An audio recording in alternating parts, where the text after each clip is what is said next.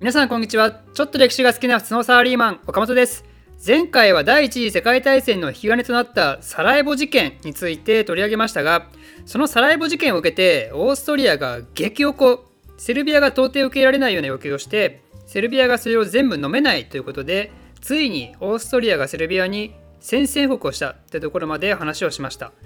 この宣戦布告によってついに複雑に絡み合っていた欧州列強たちが明確な対立関係を持つようになっていきます。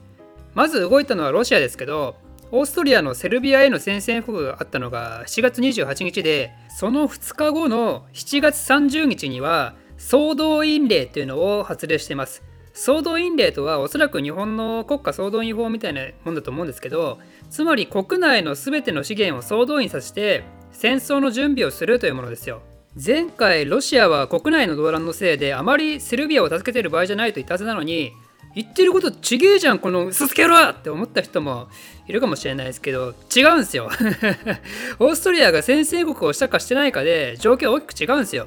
ロシアはこの時率先してバルカンの問題に介入しようとしていたかは正直私は微妙だと思うんですけどいざ戦争が始まってしまうともうセルビアを守らざるを得ないんですよ。やっぱりオーストリアって列強だからセルビアがガチで戦ったら絶対負けるんですよね。そうなるとバルカン半島は完全にスラブ系からゲルマン系の影響が強い地域となってしまってバルカン半島に対するスラブ人からするとロシア全然頼りになんねえじゃん。全然使えねえじゃんニコライとかいうやつ。っていう評価をされてしまうんですよ。そういう評価を国際的にされるっていうのはつまり列強っていう世界トップカーストからの脱落を意味しますからそんなことは何があっても許されないんですよこの時代。なのでロシアはスラブ国家の盟主としてセルビアが宣戦布告をされた以上なんとかそれを守ろうとする動きをしないといけないんですよね。ロシアだっておそらく戦争しないで済むならそれが良いと思ってますから、まあ、その証拠としては総動員令発令する前は一応警告してるんですよオーストリアに。だけどその警告聞かなかったからロシアは総動員せざるを得なかったんですよね。まあ、あとよく言われるのが国内が乱れてるからこそ外に戦争するべきだっていう見解もあります。やっぱ外の世界に共通の敵が現れると国内ってまとまるからね。スポーツと同じですよ。いくら巨人と阪神のファンたちがお互いにくしみ合っててもね WBC が開催したら球団の垣根を超えるでしょ。日本人として国が一つにまとまるわけですよ。で実際政府もねそういう愛国心を意図的に盛り上げようとする動きを見せるんですよ。やったろうぜみたいな演説をしたりね新聞とか使ったりね小説とかも使ったりしたらしくてまあ、あとは明らかに敵国文化の差別みたいなのも始まって、まあ、これは正直今の時代でも普通に起こりますけど例えば協商国側ではドイツ系のお店を襲撃したりね敵国の作曲家の曲を演奏したらめっちゃ非難されるとかね。ロシアに至ってはそれまで首都はペテルブルクという名前だったんですけどその名前はドイツ語由来ということでロシア語のペトログラードに改名したりするわけですよ。実際そういう活動は効果的面で当時反政府行動を起こしまくってた各国の社会主義勢力も政府と手を取って愛国主義に一気に転換してしまったらしいですね。ただちょっと注意しないといけないのはこれはあくまでも領土概念的な愛国主義向上であって決して民族的ナショナリズムの高揚ではないですからねむしろ戦争に参加することによって支配下の民族独立運動を押さえつけることができるのでそういう問題を抱えている国にとってもこの対外戦争は有利に働くと思われたわけですよさらにはまああのよく言われる話ですけど開戦前までは戦争がこんな悲惨なものになるとは思ってなかったからね。クリスマスまでつまり数ヶ月以内には終わると思われていたわけですからそういう国の戦争を厭わない態度と列強同士がぶつかる世界大戦に対しての超楽観的観測からこの第一次大戦は本気で戦争を止めようとする動きがねあまり見られなかったのではないかなと思います。でちょっと話がそれてしまいましたがそのロシアの総動員を受けてついにドイツもロシアに対して宣戦布告します。これが8月1日のことです。でも実はドイツは一度ロシアに総動員を取りやめるよう警告してるんですよ。ちなみにフランスにも「お前動くな!」っつって中立を取るように警告するんですよね。これいくつか本読みましたけど言ってることは結構違うんですけどね。ドイツは戦争を求めてた説とドイツも戦争は別にしたくなかった説があってまず戦争をしたくなかった説を言うとセルビアのオーストリア最後通帳の返事を見た後セルビアが結構頑張った回答をしたのを見ておおこれで戦争しなくてよくなったじゃないかってあのビルヘルム2世がね安堵したって話もあるしでもオーストリアには武力をちらつかせて交渉するように裏から押したって話もあるしね。まあ私はビルヘルム2世は世界政策を進めるために別に戦争するならしてもいいんじゃないっていうふうに思ってたんじゃないかなと思います。オーストリアとセルビアだけでこのことが解決するんだったらそれはそれでもいいし列強が他に加わってドイツが参戦することになったとしてもまあなんとかなるだろうぐらいに思ってたのかもしれないですね。でフランスもロフツ同盟に従って総動員を開始したのでドイツはフランスにも宣戦布告をします。これが8月3日。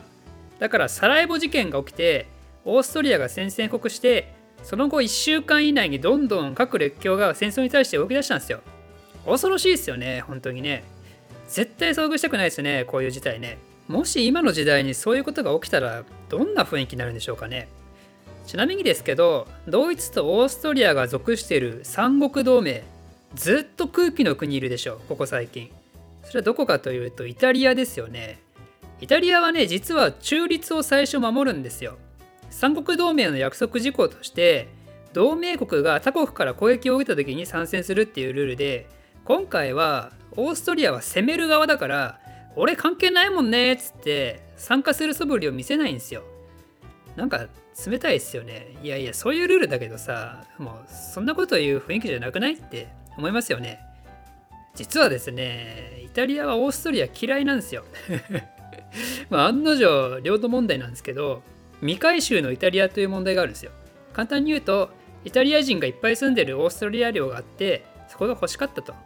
だからそこの領土をくれるなら三国同盟発令して戦争参加してあげるよってイタリアは言うんですけどオーストリアはそれを拒否したと。ということでイタリアはなんとそのまま三国同盟からフェードアウトします。なので最初は実質同盟国側はオーストリアとドイツなんですよね。ていうか実質もうドイツなんですよ三国同盟の主役って。よくわかんないですけどねもう欧州の列強がどんどん参加しまった後ではオーストリアとセルビアの戦争はもうもはやかなりどうでもいいレベルになってしまってよほど細かい資料じゃない限りもうそこの争いは取り上げることはないと。ということで第一次大戦の戦争戦闘経過については主にドイツを主人公として話を進めたいと思います。ドイツが置かれている状況ですけどこれまでずっと説明してきた通りフランスとロシアに宣戦布告してますよね。でフランスとロシアってドイツの西と東じゃないですか。つまり挟み撃ちされちゃうんですよ。これはね、ビスマルクが警鐘を鳴らしてた絶対に避けなきゃいけないクソやばい事態ですよ。で、実際戦争中はこの西側と東側、西部戦線と東部戦線が第一次大戦の主戦となってドイツは最後の最後までこの2つに戦力を分けなきゃいけない事態にめっちゃくそ苦労することになるわけですよ。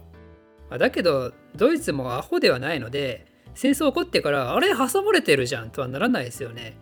ロシアとフランスが露出同盟を組んだ時点でその対応策はずっと考えてたんですよ。その名もシュリーフェン計画。その当時の参謀総長のシュリーフェンさんが考えた計画だからシュリーフェン計画。仮にフランスとロシアと同時に戦争になってもロシアってそもそも国土がでかすぎるし鉄道とかとのあの輸送手段もまだちゃんと整ってないからロシア軍がドイツ国境に集結するまで最低でも1ヶ月はかかると。なのでその間にフランスにほぼ全戦力を集中してフランスを一瞬でぶっ飛ばしてフランスをぶっ飛ばした後一気に東に移動してでロシアをぶっ飛ばすっていう、まあ、ある意味超ハイリスク作戦ですよね。だけどねこれは正しいと思いますよ。